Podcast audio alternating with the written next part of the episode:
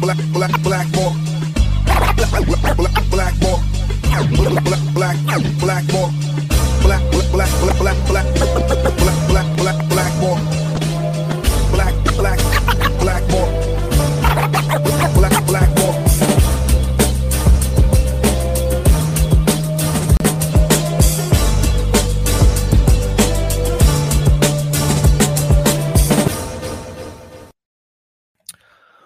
What is up, everybody? My name is James D. Fiore, and this is Blackballed. One of my favorite things to do when I was a kid was, and I and I don't remember the artist's name at this point in time, but it probably come back to me. Donato, maybe.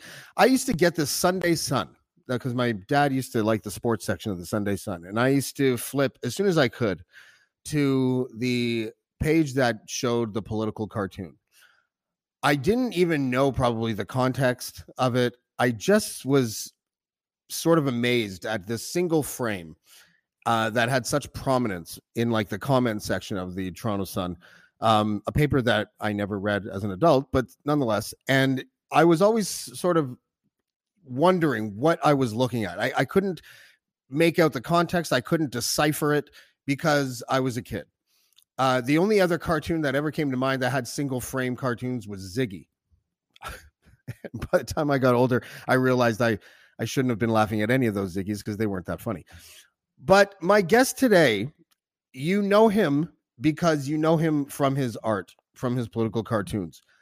Uh, he he started off in Halifax. He he moved on to I think he was doing National Post and Maclean's, and now he works for the Washington Post.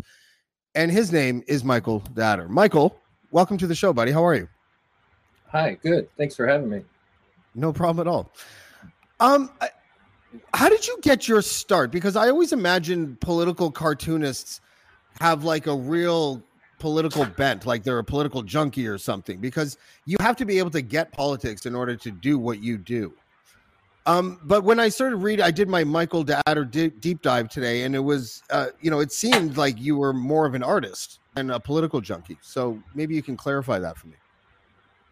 Uh, I don't know. I I think uh, I think I'm both. I don't think there's one thing that stands out more. I'm I'm I'm both an artist and a political junkie. I I I there I you know throughout my career I've met a lot of cartoonists and I've met a lot of cartoonists who went into the the job to they went into pol uh, they got into politics because that's where the job of being a political cartoonist was.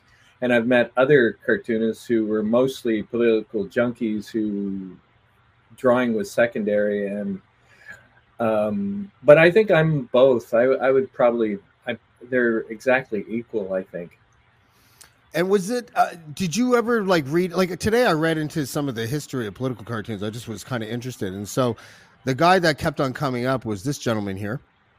Um, and the what was his name again? I always forget his name. Um, Albert Trent was that his name? okay yeah Yeah, you're like, I guess so. Um, but the political cartoons back in the day were interesting. Like, I didn't realize that it was a political cartoonist that came up with the elephant and the donkey for the Democratic Party and the Republican Party. Oh, cartoonists have come up with a lot of things. Uh, here, one of the most famous things cartoonists have come up with was the name McCarthyism. That was um, that was coined by um, Herblock, Oh, wow. of the of the Washington Post. Um, uh, you know, a lot of a lot of a lot of words that we know, and they're not a huge number, uh, have been coined by cartoonists, um, and a lot of things. So I'm not. Yeah, I I did know that the elephant and the donkey were done by cartoonists. Yeah, I- cartoonists I- are the ones that use it now.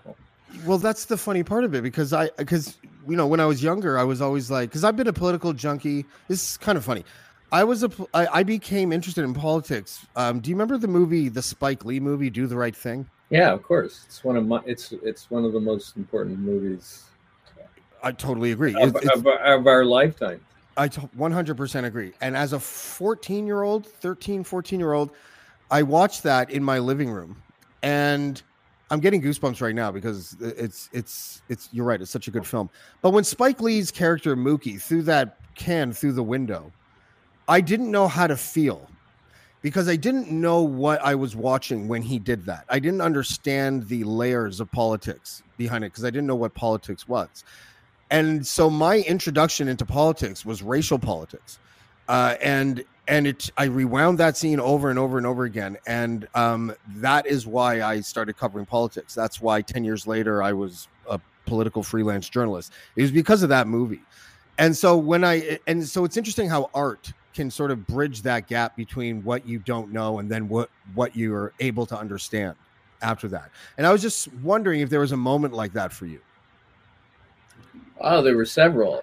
Um, um, I would say the number one moment for me was um, not the number one.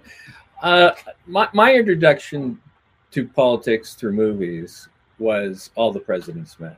Uh, you know, I'm I'm 55, so when Watergate happened, I, I barely remember because I'm I wasn't I'm not that old.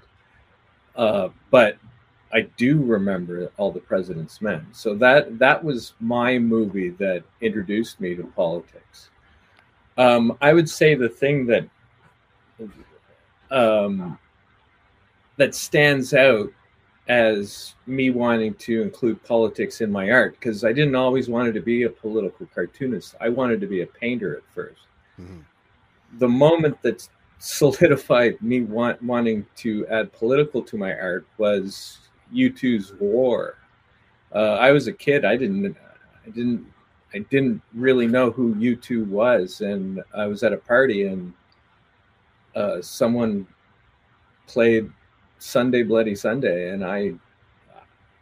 I just had to know what this who this band was, and. Uh, did you know was, what the song was about when you were listening to it, or did someone have to tell you? Because it was not obvious that it was about you know the IRA stuff that was happening in. in yeah, there was a U2 fan in the room that ex- that said this was about the Troubles, and uh, I knew about the Troubles. I mean, uh, I'm a de Adder, which is Belgian, but my my mom is a Joyce from New Glasgow, and that's okay. very Irish.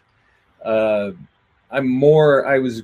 I grew up more in an an Irish Catholic family than I did in a Belgian anything. You know, like there was yeah. no Belgians around me, so everything around me was Irish. So I knew about the Troubles, and uh, I knew the song was about the Troubles, and it's sort of like for someone to belt, belt out an anthem like that uh, that appeals to kids. That's uh, about some big political turmoil. It, it just blew me blew my mind. I'm I'm not as into U2 today as I was. I still like U2. I mean, nobody is forever. Yeah, I know nobody is.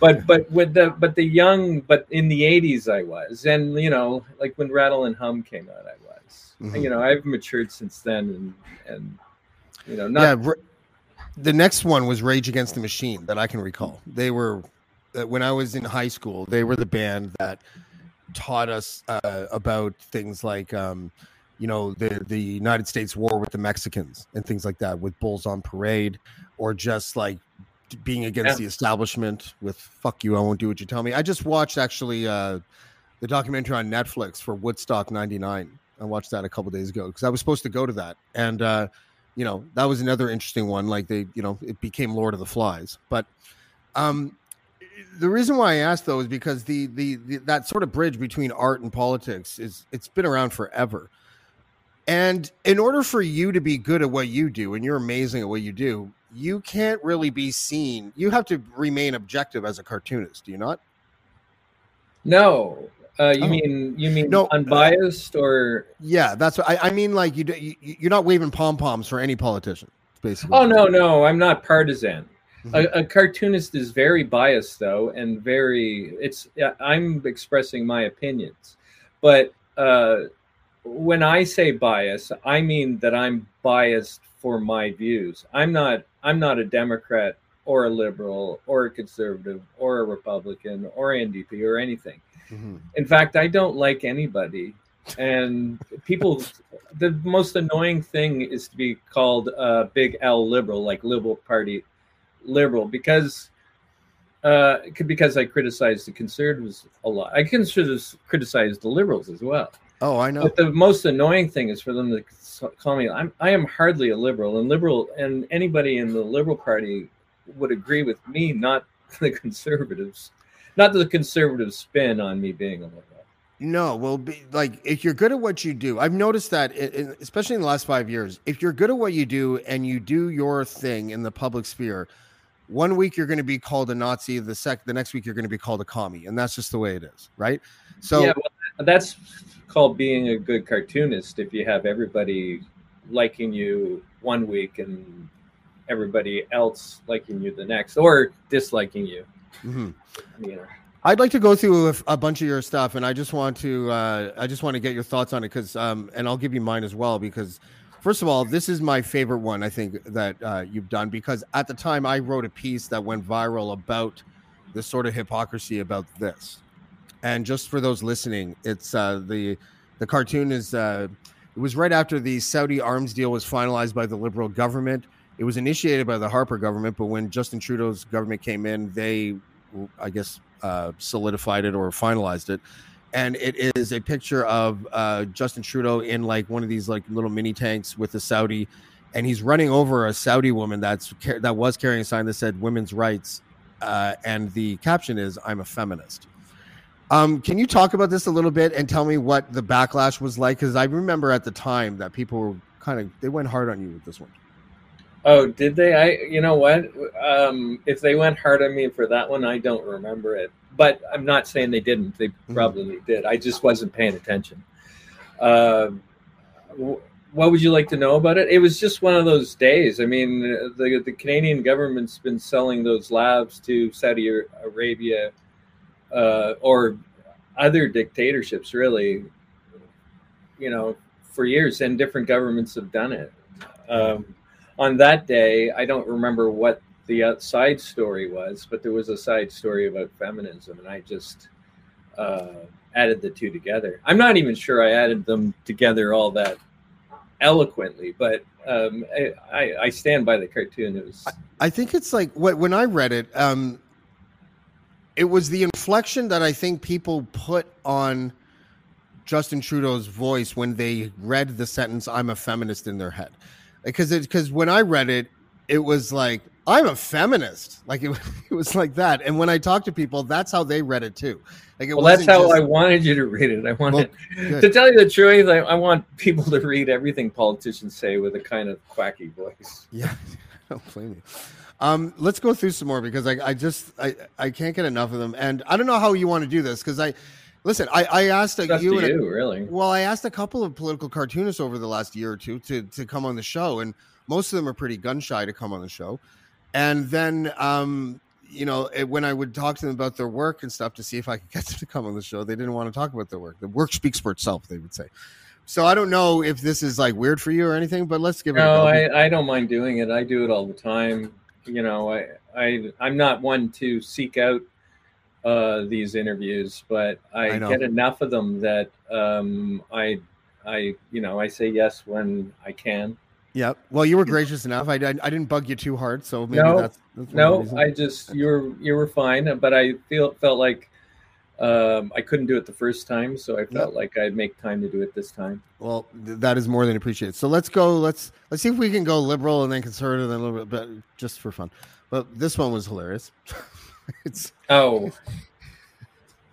Yeah, yeah. I mean, uh, he's from Newfoundland. I'm from Atlantic Canada. Um, it's so uh, just so for the listeners because like a bunch of my audience doesn't watch, they listen. So it's a picture of Rex Murphy, and uh, he's looking pretty disheveled. And it uh, the it's the caption is Horton Hears an arsehole um, with uh, with Horton the um, um, why am I forgetting the name of uh, tell me the name oh, Rex please. Murphy. Rex no, Murphy. not Rex Murphy. The the the the, the famous Oh, artist. uh, Yeah, oh, uh, Dr. Seuss. yeah. It's it's written in that Dr. Seuss kind of font sort of thing with the background green, and it says Horton Hears an arsehole. I, I like the Rex Murphy picture because uh, I made a joke on Twitter about because one of his eyes is so bulgy that I wrote to him and I said, "Look, you have to um, turn the vacuum off before you check the blockage because his eye was so far sticking out of his head. Um, how long does it take you to do these? Uh, it takes. Uh, sorry, I had to plug my computer and I, I'm getting. Oh, that's okay. That's okay. Um, I'm just trying to not run out of power. That's all. Okay. Uh, how long does it take me to do them? Anywhere Yeah. from uh, one hour to you know seven hours. I mean, hardly any take seven hours. But uh, I would say the a- I would say the average amount of time for one cartoon would be three and a half hours. And you do, I think Uh, I read like seven to 10 a week or something like that. I used to do seven to ten a week. I do now. I do six. I do about six now. Okay. And uh, Washington Post, and you're, you you you were syndicated across the country for a while, were you not? Yeah, I, I was syndicated. Uh, I won't even say who I was syndicated through, just not to give them a plug. But yeah, I was not. I wasn't happy with syndication. I, I'm not happy with giving my cartoons to a newspaper for seven dollars a pop, or sometimes two dollars a pop. So uh, I gave it all up. I get. I Um, just one day I just got. I just felt like they weren't putting my stuff out prominently enough, and I just said it. I, I'm not going to do it anymore. I'm not going to syndicate Now- anymore. And was one of the reasons um, that Trump cartoon? No, Um, that I gave no, up that was- syndication. No, I Yeah. simply gave I gave up syndication partially because uh, of my syndicate. I I uh, and things I found out about it, and the other reason was. Um, I, I I wanted a job. I didn't want newspapers have the ability to put my cartoon in their newspaper, and then I get what two or five dollars for it, or you know sometimes you get twenty or thirty dollars. But I Yeah. didn't want I didn't I didn't want newspapers to think that I come cheaply. I don't come cheaply, so No. um, uh, I I was able to ask for more money from other papers because of it. So I I don't were- think I There I was some I took a hit. controversy.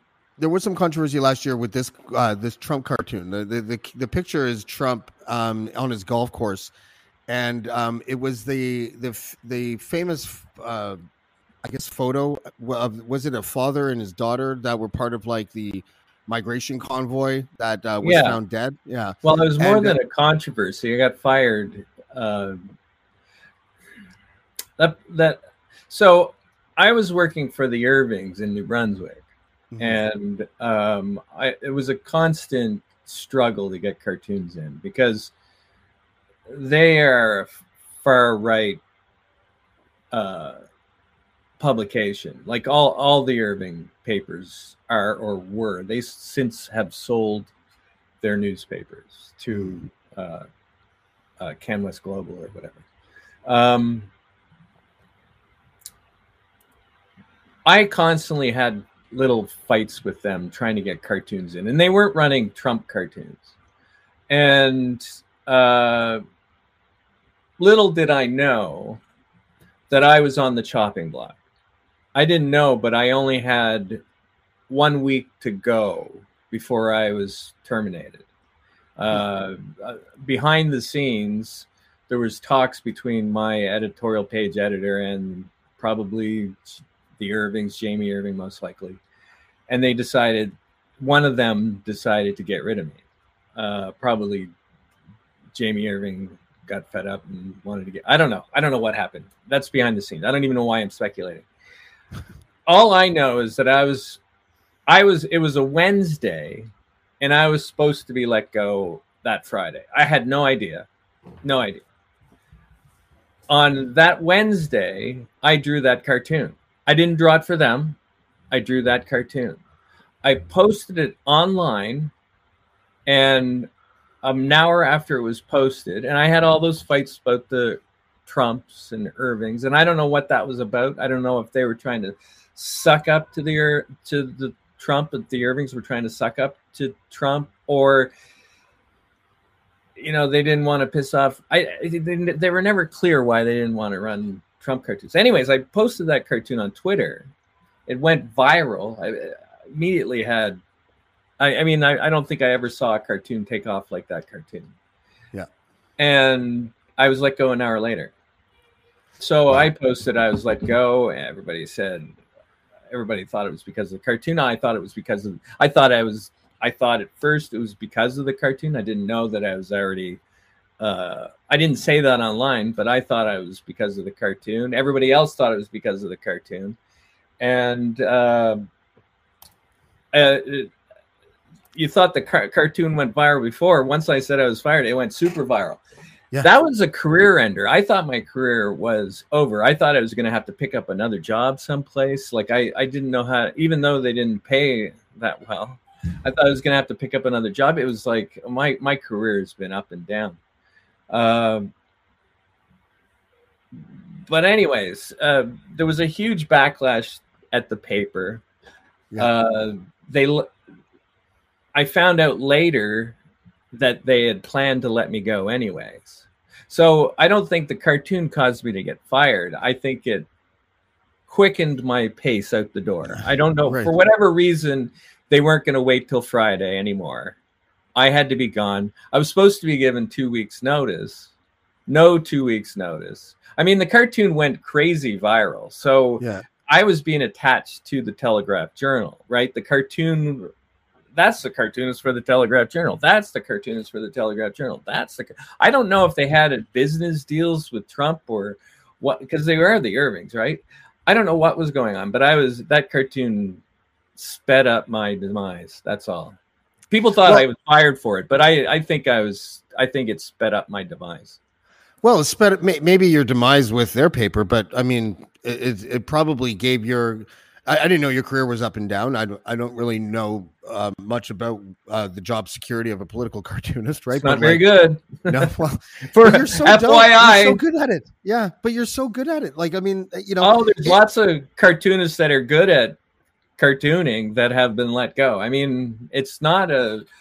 Uh, I don't know if if you if you Google fired and cartoonist or laid off and cartoonist, you'll see how many cartoonists have lost their jobs, and we're Well, talking lot of- hundreds right now. In the I past know a lot 10 of years. artists. I know a lot of artists, and they get fired a lot because they're lazy, right? But like, but Oh, if you're, if, yeah. if- I I can tell you're not lazy, but like, if you're in the business of political cartoons and you're a publisher, um, and and and you're hiring someone who's in the business of political cartoons, and you're a publisher, like, you know what you're getting involved with, unless you're asking them to be partisan, right? Like, like this is what they do. They kick the piss out of politicians.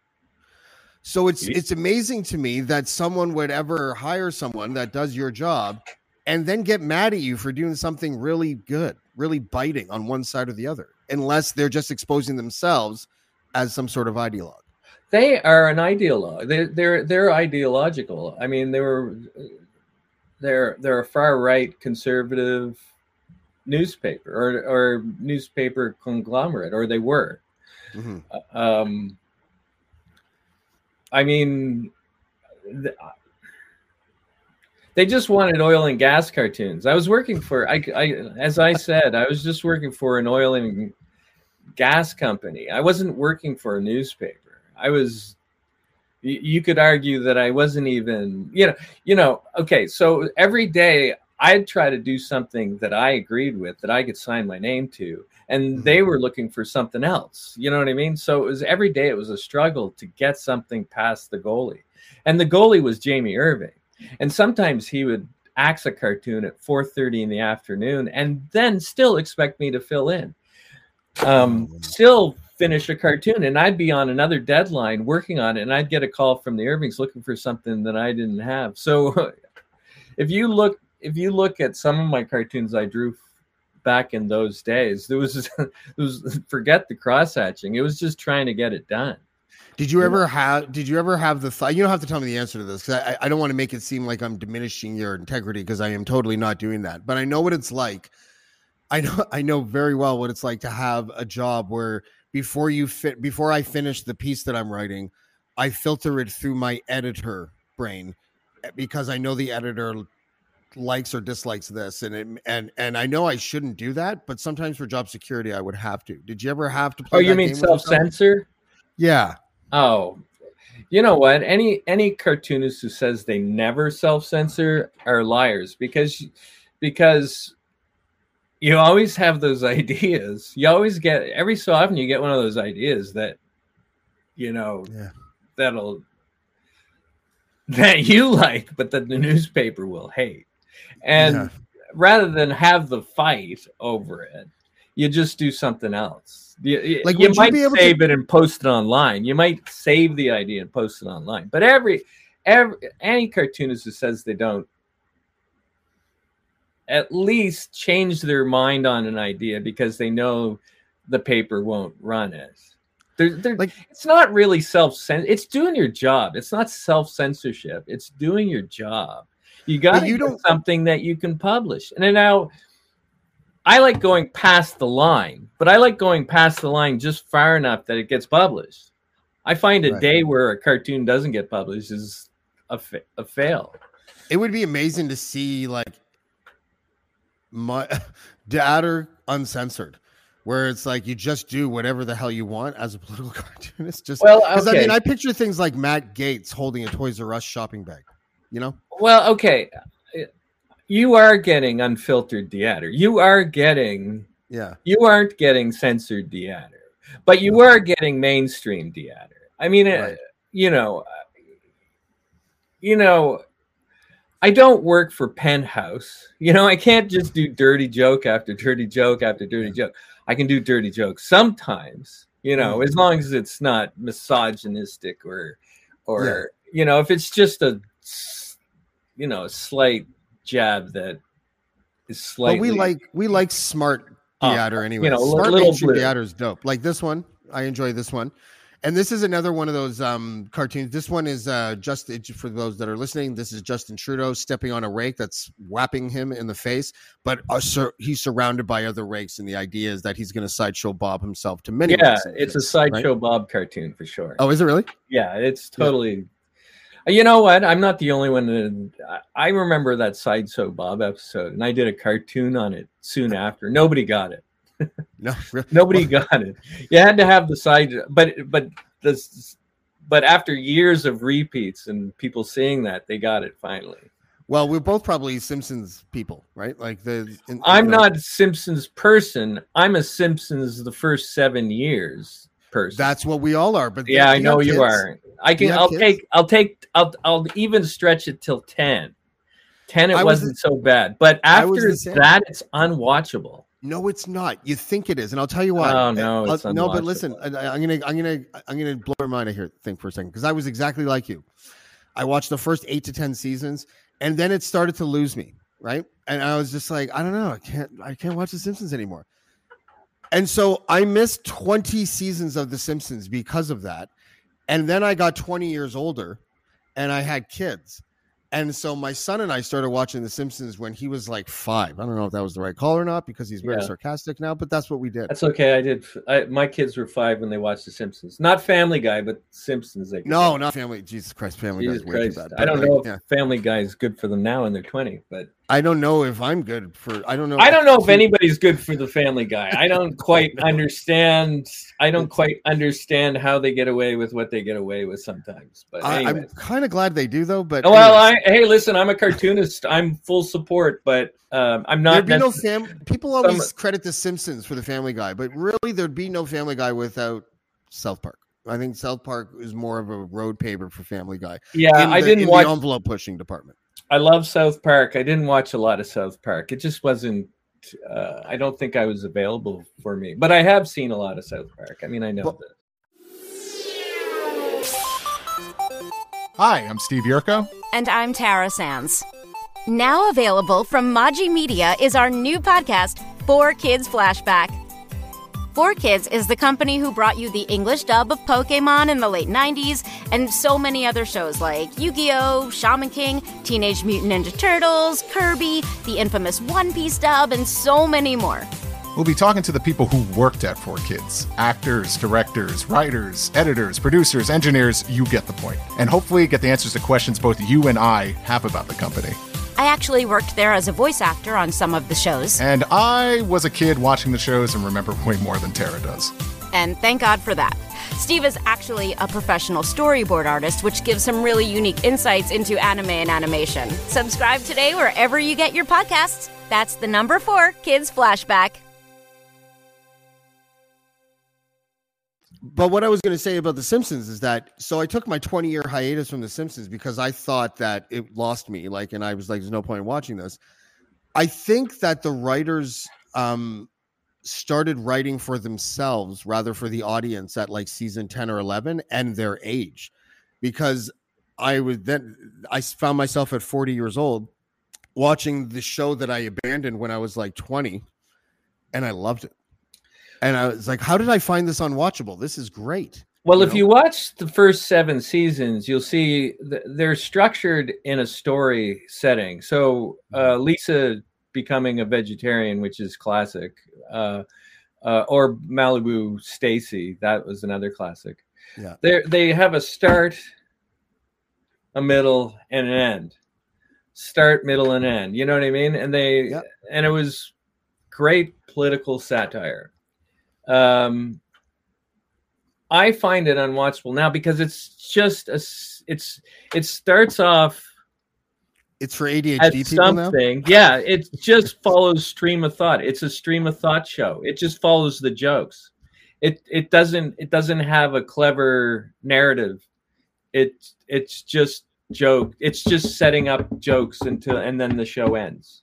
You know? it's, it's not- true. you know- it's true. There's no there's I'm gonna no I'm going to send you a couple of like anymore. a couple of good episodes in like season 24 that I'm sure you never send me your favorite you send me your favorite three episodes of the past 10 years and i'll watch them and i Okay. will tell you the truth I will. Uh, but nothing can hold up to malibu stacy or lisa turns into a vegetarian Yeah, or the- homer stays home for church i mean come on those CFL football. like all i have to do is tell you i can't even i can't even tell you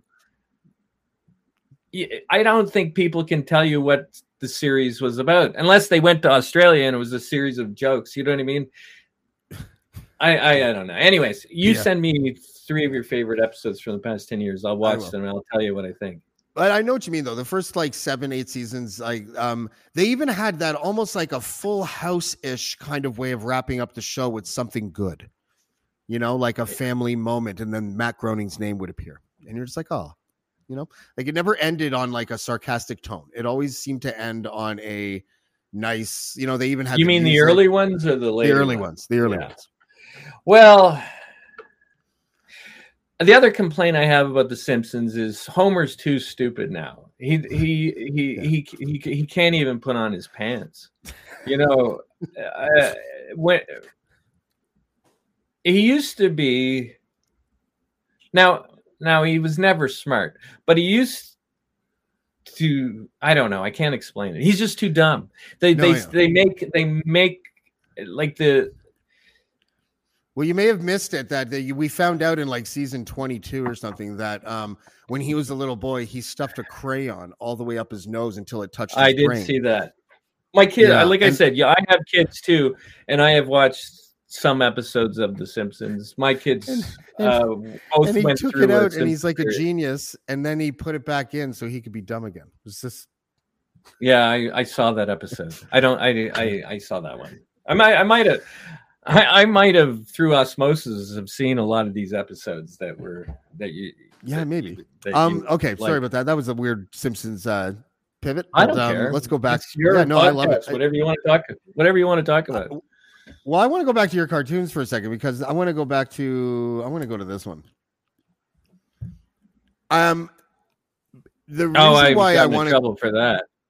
well, this is the Pope. Um, everyone that watch it, my viewers understand where my position is on on on this shit.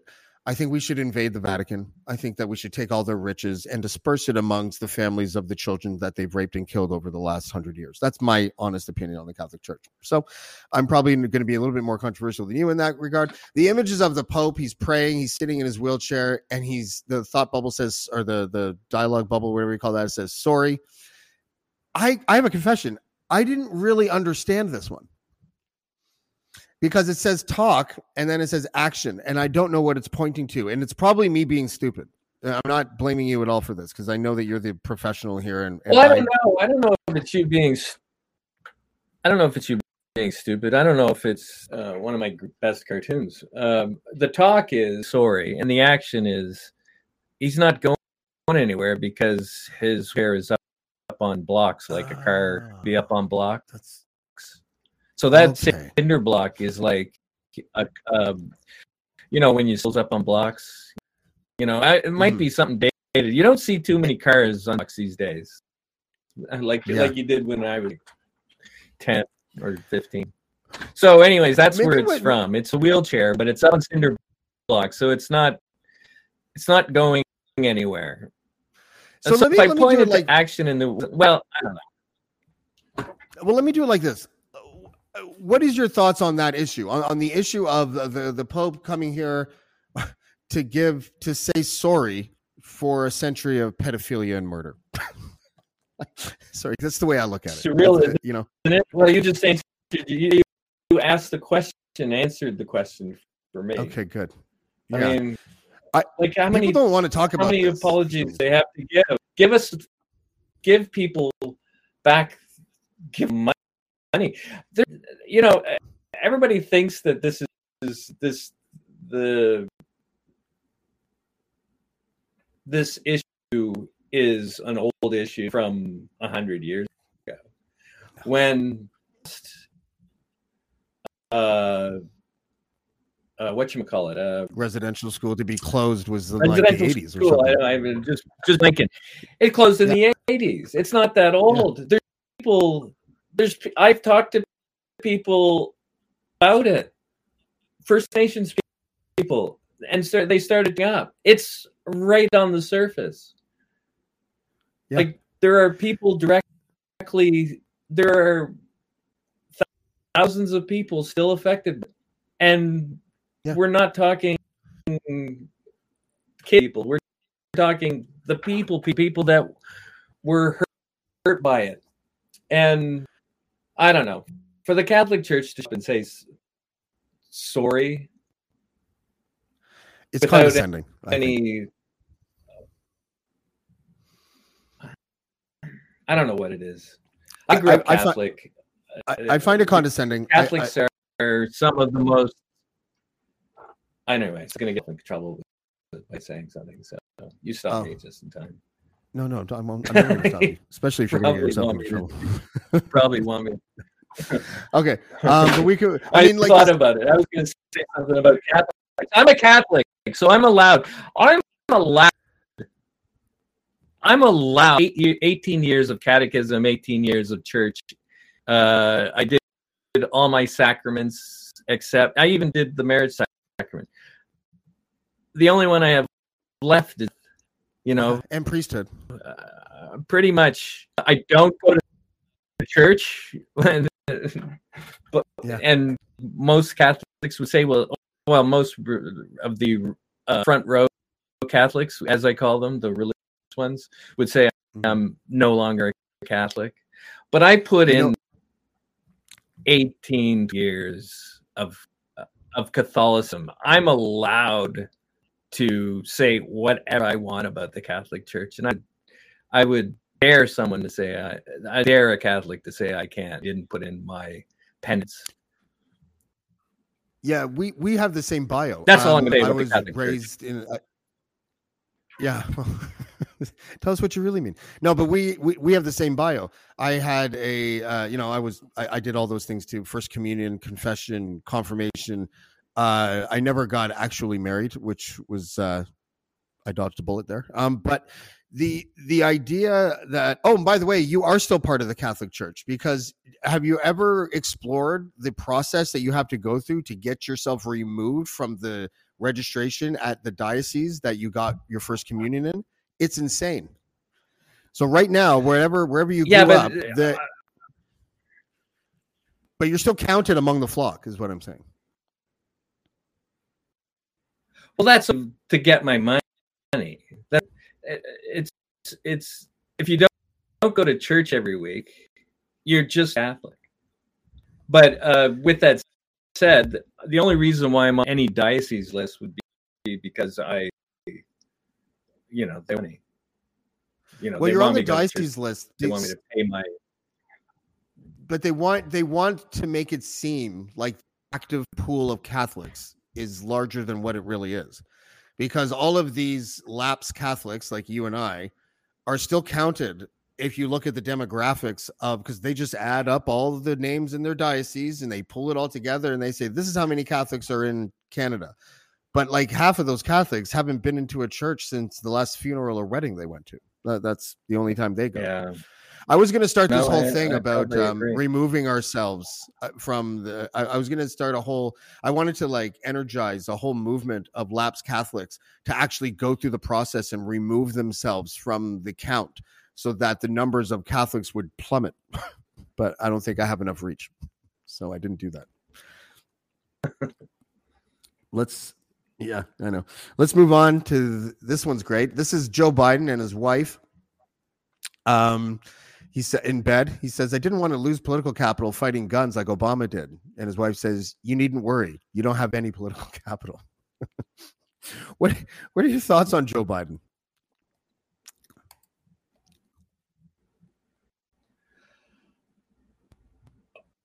Uh, well, we are following Donald Trump, so Yeah. It'd be better than Donald Trump. Well, Uh, that's yeah. Joe Biden's you mean on a week where Joe Biden's had a lot of success.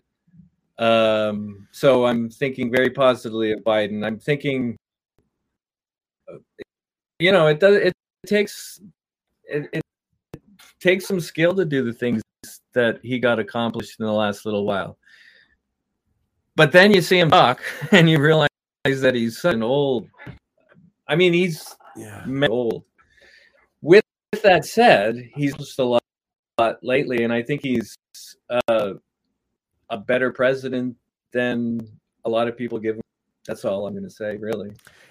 Whether I want him Do to you think as a run cartoonist, again, or I don't know. I think Oh, I, no. I, I, it depends on what on what the Republicans do. Is Trump out or is he in? If he's in, I think Biden can beat him. But I, I don't know if anybody Yeah. can touch DeSantis if DeSantis is the candidate. At least you, d- but you never know. Politics, politics can change on a dime. I, I mean, it to me this week, Biden changed on a dime. I mean, all the successes. I'm I'm less. I I feel more about his administration today than I did five days ago. So you know, Yeah, no, I can see that. I, I, I look, I'm one of those guys that's like, you know, I feel like the Democrats always put up the wrong candidate, um, because they have this weird loyalty to seniority, and the Republicans do too. Um, you know, the Trump's kind of the the asterisk in that, but like, you know, the Bob Dole, you know, Bob Dole was like the senior statesman that was that got to run. Um, and then it became a little weird with George Bush and stuff. But th- but both parties seem to do that a lot, where they just they put the nomination up, and it's like the guy who's been with the party for the longest, but not necessarily the most popular. Like I think that the reason why Trump won is less about Trump and more about Hillary Clinton. You know, like like whether you like her or not, the fact remains. but you're right is about she, that. she was reviled. You know, You're right about that. Trump Trump when he ran was not the Donald Trump of today. He was a different creature, and Yeah. that that man that man uh, shouldn't have been able to win. It it was the Democrats, Clinton, that lost. Um, Mhm. With that said, and now here's where here's agree with what you were saying. How they give everybody a turn and it has to go in order. I think Hillary's turn was in 2008 when Obama came along. Uh, Obama was. Uh, I'm not saying that I wasn't uh, happy about Obama. I was ecstatic about it. It was great, but I always felt it was Hillary's Clinton's turn and then Obama's. Because if you were Hillary, could beat win that 2008 election, and I think she possibly could have won 2012. Um, and then it was a bomb. And if they had it that way, there would have been no Trump because Obama would have cleaned Trump's ass. But with that said, it's parties don't pick. I'm just giving. I'm only saying this because yeah. you said that they depict them in order. I think in that case they did not. And also, if they were going to presidents in order, it might have been instead of Trump. Like Trump came in and kind of stole the party from the establishment. The establishment. Well, he did what Obama did I, too, though. Obama did something. Well, Obama came in and the establishment, yeah, stuff yeah, came in, but with Obama, Obama didn't steal the the thunder from the establishment. The establishment went, oh, Obama's really good with Obama instead of Hillary. You that know, it wasn't the last really... primary that wasn't fixed. Like if because it did feel like the fix was in against Bernie Sanders the first time, especially. You know, like the the the the way that um the way that the well, I don't believe campaign Go ahead. I but I I, I don't think I don't I don't think even the the fix not not meaning like they they they they cheated with ballot counting, not like that. But the DNC uh, was supposed to remain impartial, and it really tilted its power towards Hillary Clinton against Bernie Sanders. That, well, it did, sort of what but it didn't do it. It didn't. It felt like Bernie Sanders was too far left, and their candidate of choice was, you know, more of a centrist, which is, you know, party establishments uh, mm-hmm. want electability, and so they tilted the race towards who they felt would win, whether that's right or not. And, and it's possible they were dead wrong. You know, yeah. I, I, actually, it, it's most likely they were dead wrong because, well, Hillary lost. Uh, Not only that, but like if, if you look at the exit, the exit polling the exit polling in 2016 showed that Trump supporters, their second choice was Bernie Sanders. It's a weird country. Well, some of those Bernie Sanders supporters went to Trump, which is like yeah, like three million of them. You know, like going to your uh, exact opposite. It's, it shows how much they pay attention to politics. That someone could uh, go, well, Bernie's not running, so I'll just throw my to Trump. That's like, you know, saying, I don't know. That's like saying, uh, that's like throwing you at the devil if the if you know.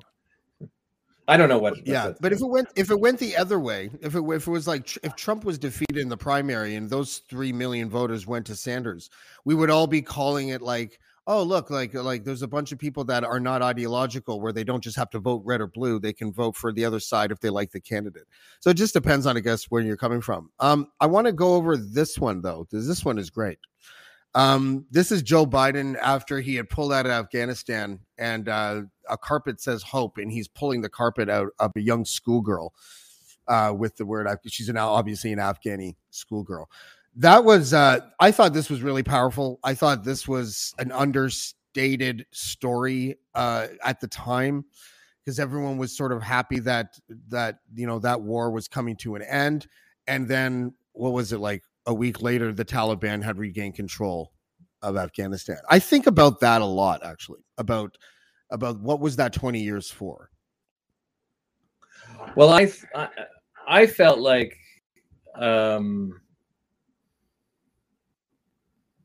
that's Biden's big blunder, getting out of mm-hmm. Afghanistan. Now, many Americans would be screaming at me saying, "America can't police every place. It it can't be everywhere."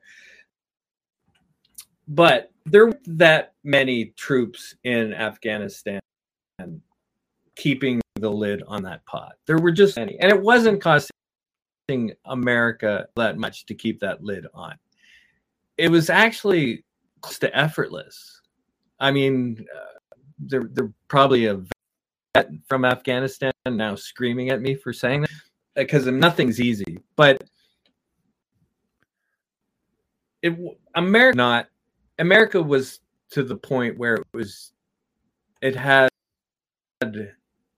you know a number what it had historically there.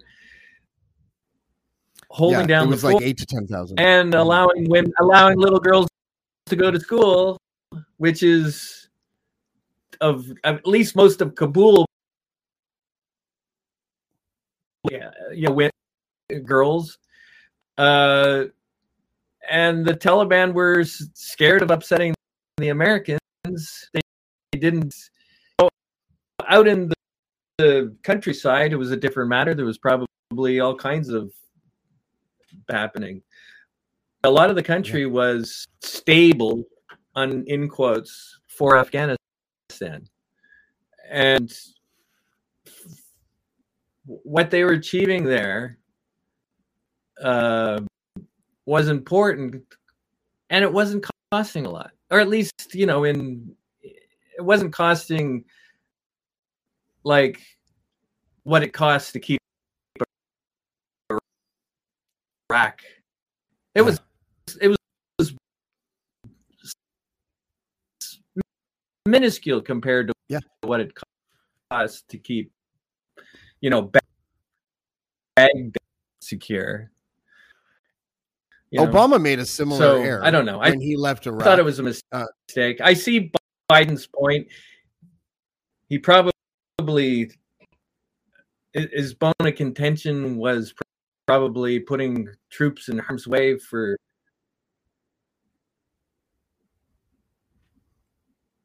well, uh, not as big as Bush's there going into Iraq, but yeah, no, I Um, know that must have been yeah, a fun uh, time uh, for you. Just did uh, the va- when you leave a country where you're the biggest, most uh, powerful military presence, you leave a pretty big vacuum, and in that vacuum, uh, lots of bad things can happen. It did in Iraq and in Afghan, but Yeah. the difference was in Afghanistan, a few troops. Uh, very, it was uh, as far as I was concerned, was cost effective. Uh, Iraq was not. We have a little delay here, so I can see your face is a little bit confused. But yeah, That's it? so yeah, we, we just have a tiny bit of delay here. It's like four seconds or something. So we'll we'll we're gonna wrap up in a couple Okay. minutes, anyways. but I just wanted you to take a look at Four no, not that seconds is a Uh, yeah, no, it is a big delay. It's it's it's just started happening in the last couple minutes. this is um another Pope one. Um, this is he's in his Pope mobile and he's wearing a paper bag over his head, and that is self-explanatory. We've already done, gone over the Catholic thing, and I think that's hilarious. Um, clinging to power. Justin Trudeau reading a bedtime book, and then in the garbage beside him, there's a book that says "Knowing When to Leave." Are you like me? Do you think that um, Trudeau, and if if he if he wants his party to remain in power, that a resignation and enough time for a new leader to emerge is probably the better idea because he's so polarizing now? Well, I drew that cartoon because uh, the liberals are thinking of um a fall election, and to be honest, the last thing I didn't think we needed the last election. So, um, uh, and for it didn't do anything except for uh, take out Erin O'Toole, and now he wants to do it again and take Pierre Poilievre. Uh, uh, I, I'm Erin O'Toole's of- looking mighty I'm- I'm good right now, of- by the way. I'm sick of divisive politics, and Mhm. I mean, liberals will argue it doesn't matter who's the prime minister; that person will end up being divisive. But this minister is particularly divisive. You know, he's dragging his feet on some things just to keep. And I'm not going to go into it because I don't want. I don't want No, That's right. it's just this time is up. It's time to move. Yeah, if if, if he had garnered, if he had, if he was, if Canadians gave him Ahmadi, he could do whatever he wants. Canadian gave him a minority. Yeah. He's it's it's it's time for him to move on. It's time for, for someone else, uh, whether it's Chrystia Freeland or Mark Carney. It's time for a new leader to take over. He he won him. he didn't win a majority or anything. You want a minority. Can- Canadians are getting sick of him. I mean, I, I would Yeah. argue that most Canadians probably want him gone. Uh, I would too. I would too.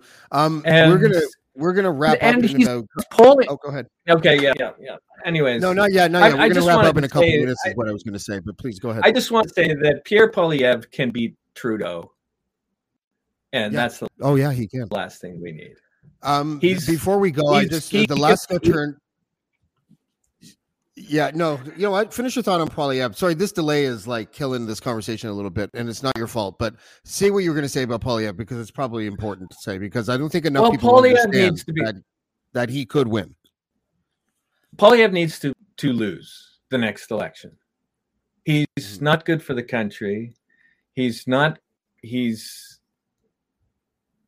he's a a danger to the country. He's worse than Harper, and I don't. I. I, I think if another election, and I don't think Trudeau can beat him. I think people will hold their nose and vote for Poilievre. And that's I, the I agree with you. I I agree with you one hundred percent. And I think that if um if you if you look at a guy like Trump, imagine you could give Trump like forty more IQ points, and that was that's Pierre Poilievre because they're they attract the same amount of people, but Pierre is smarter. Pierre And- Poilievre is a lot Mhm. smarter than Trump, and he's a political animal. And uh, people, people are. I, I, think the strategy for Pierre Poilievre is more of these wood videos. I don't know if you know what I'm talking about, but he does Yeah, I do. These. yeah, he does these uh, videos that sort of talks about. Some of them are stupid, and there's one he did in a car just this week that's just Oh, that was beyond. but stupid. some of them are very effective and you he comes across as quite a pleasant guy i mean I, you know i'm saying he could Affable. come across as affable Yeah. but he's he's actually just uh masking who he really is which is you know he's a bit of a right-wing kook and he Yeah. yeah i mean he would he talked about tying the Canadian currency to Bitcoin, and he talks about getting rid of the Bank of Canada. I don't know. I'm and not. his his dog his dog whistles are foghorns. Like the like uh, a month ago or so, he's like, uh, "I'm speaking Anglo-Saxon." you know, it's like, why would you? yeah, talk about it like stuff, shit like that. Yeah, it reminds you. It reminds you of Harper, which if you if you remember the Oh, old stock. Yeah. old stock Canadians, and I don't know. It, it's uh, Pierre Poilievre is. Uh, he'll just you know, given uh, you're you're a cartoonist, um, we'll end it on this because I think that um, I mean he's the gift that keeps on giving. I, I have a file photo of uh, Pierre Poilievre looking tough, and I just wanted your thoughts on that. well, that's definitely tougher. Yeah, That's tougher than yeah. pulpit. Uh, well. I I don't know. There's a story of him crying in the office over a girlfriend breaking up with him and nobody being able. you know to who that might have been? Did you know this? That he was once romantically involved with Jenny Byrne when they were in college. No. Yeah, now she manages his campaign. So that's interesting. What are you gonna Well, do? it, it, He it was could also- be. Yeah, he I was also know. the youngest. I, I, he's. I look at him and I I just don't see someone that I would look up to as a prime minister. Not that I look up to too many prime ministers, but you know, have been as a leader. I just don't. I just don't see it. No, you're you're He's right. very Um, effective. uh, Like I'll give him a credit. He's a very effective position. Uh, I mean, but in opposition, your job is to annoy. yeah, he was the as prime bull. He- minister. the last thing you want is someone annoying you all the time. I know. Um, he was the pit bull. Um, listen, wh- where can we find your work now, and where can people find you online? And and and give us a couple of things, and then uh, we'll. Well, wrap up. just my name and Twitter and Facebook. That but that, that Michael de Adder. I've got to fix that. Well, you can't. It's, it's it, I have to update my theater.net. I guess I lost it two weeks ago. Yeah, So I normally on it and theater.net, and oh. maybe by next week theater.net and, and Twitter and Facebook, and of course the Washington Post. Yes. So You know. you'll find Michael's work in the Washington Post. You can find him on Twitter at at Deadder. That's D E A G D. And I'll plug the. Canadian newspapers too: the Halifax Chronicle Herald, the Toronto Star, and the Ottawa Hill Times. Perfect. Um, I'm sorry about the connection issues at the end there, but dude, it was a pleasure having you. I, I thank you so much for coming. I know that you don't do this too too often, and uh, you know I appreciate the time. So thank you very much. I don't think anybody really noticed the the lapse in time. Sometimes it's so only on my good. end, and the audience is like sitting there looking at me, as, wondering why I paused for so long, when I'm really just there waiting for you to stop talking. Yeah, there was no lapse in time on my end, so Oh, Okay, maybe so that was the confusing part. I was talking like there was no problem. Oh, maybe, Yeah, I- maybe if there all these dramatic problem. pauses were just me trying to figure out the tech issues, I guess. But um, you can maybe draw a cartoon making fun of me. That'll be good. Yeah, Thanks, Michael. you're very welcome. Thanks for having me. Okay, we'll talk soon. Thank you very much. Michael Dad, that happens a lot, doesn't it, guys? Where I'm just like sitting there complaining about tech issues that you guys don't even notice. Um, so, but a big thanks to Michael de Adder. He is again one of the most prolific and talented political cartoonists I think on the planet. There was a couple of cartoons that I wanted to get to that I didn't, such as this one. This one is about Hockey Canada. It's depicting a goaltender.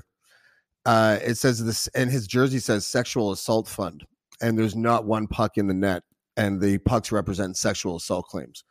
So listen, like he has a dream job as far as I, I'm concerned. He's able to speak his mind politically, uh, and he's able to do it in a way that's both fun and kind of snarky, satirical. So, uh, hats off to Michael de Adder. Thank you everybody for joining us again. And at 10:30 tonight, don't forget we have as part of our second half of the doubleheader, John Spencer, who's one of the world's foremost experts on urban warfare. So that should be fun. And then tomorrow, I'm looking forward to this. We have Spenny at seven o'clock. And Spenny and I are going to talk about a whole bunch of stuff. And we've just added LSD to that list. So I hope you guys can make it for that. Um, yeah, it's going to be a great show. Don't forget again tonight at 10:30, we're going to have John Spencer, and we will see you at that time on Blackball. black more, black black black more, black black black black more, black black black more, black black black black black black black black black more,